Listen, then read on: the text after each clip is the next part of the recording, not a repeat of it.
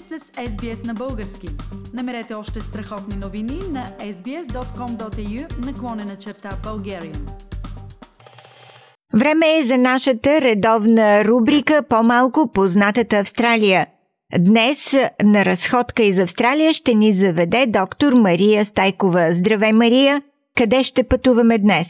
Добър ден, Фили! От Еделида ще вземем ферибот, за да отидем до Кенгуру Айланд или островът Кенгуру. Разстоянието е само 15 км. Това са 45 минути през бурни води, които според официалния регистр, воден от 1836 година, са потопили над 80 кораба. Когато преди 10 000 години нивото на Световния океан се вдигнало, това парче земя е останало откъснато от голямата суша. Островът е дълъг 155 км, широк 55 км, с 509 км брегова ивица. Намерени камени сечива и украшения от миди показват, че преди 16 000 години, т.е. преди откъсването на острова от континента, тук е имало аборигени и те са го населявали до преди около 2000 години.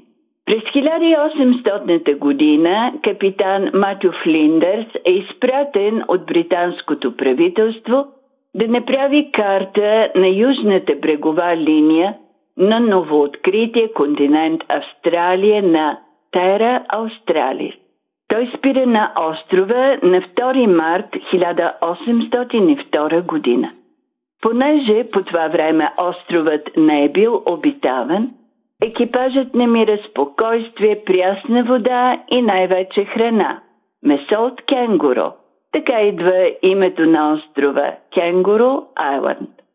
Тюлени, кенгуру, коали, ехидни, гуани, над 40 вида птици. Тези островни обитатели могат да се видят отблизо и да се помиришат.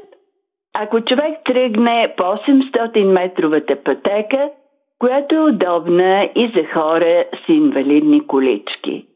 Тук могат да се видят евкалипти, които са малко по-високи от половин метър. Аз никога не бях виждала такива нисички евкалипти. Те се косят и после от окосените евкалипти се екстрахира страхотно евкалиптово масло. Място под закрила в 19 парка и 5 зони за защита на природата, място пълно с чудеса. На този остров изживях още едно чудо, ядох мусака с пътладжан и кораби като тези на баба Вася – приготвени от ръцете на Виктория Забуковец по баща Виктория Стефанова. Тя е сред първите, които започват радиопредавания на български язик в Австралия. Писмото за одобряването и за работа в етническото радио на Делаида е от 16 декември 1976 година.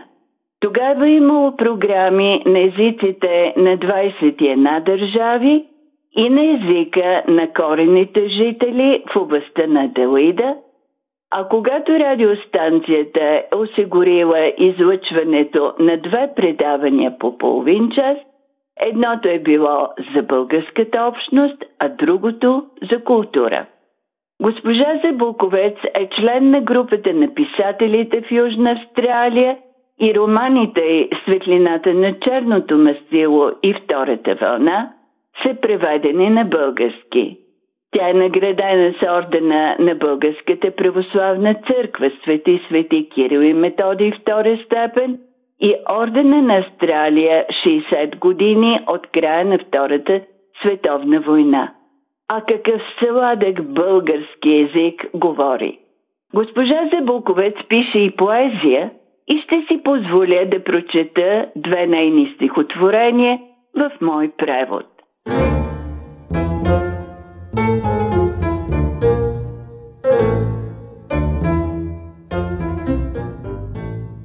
Рецепта за правене на тирани Вземете един човек средна река с дългогодишно чувство на обида, че е пренебрегван.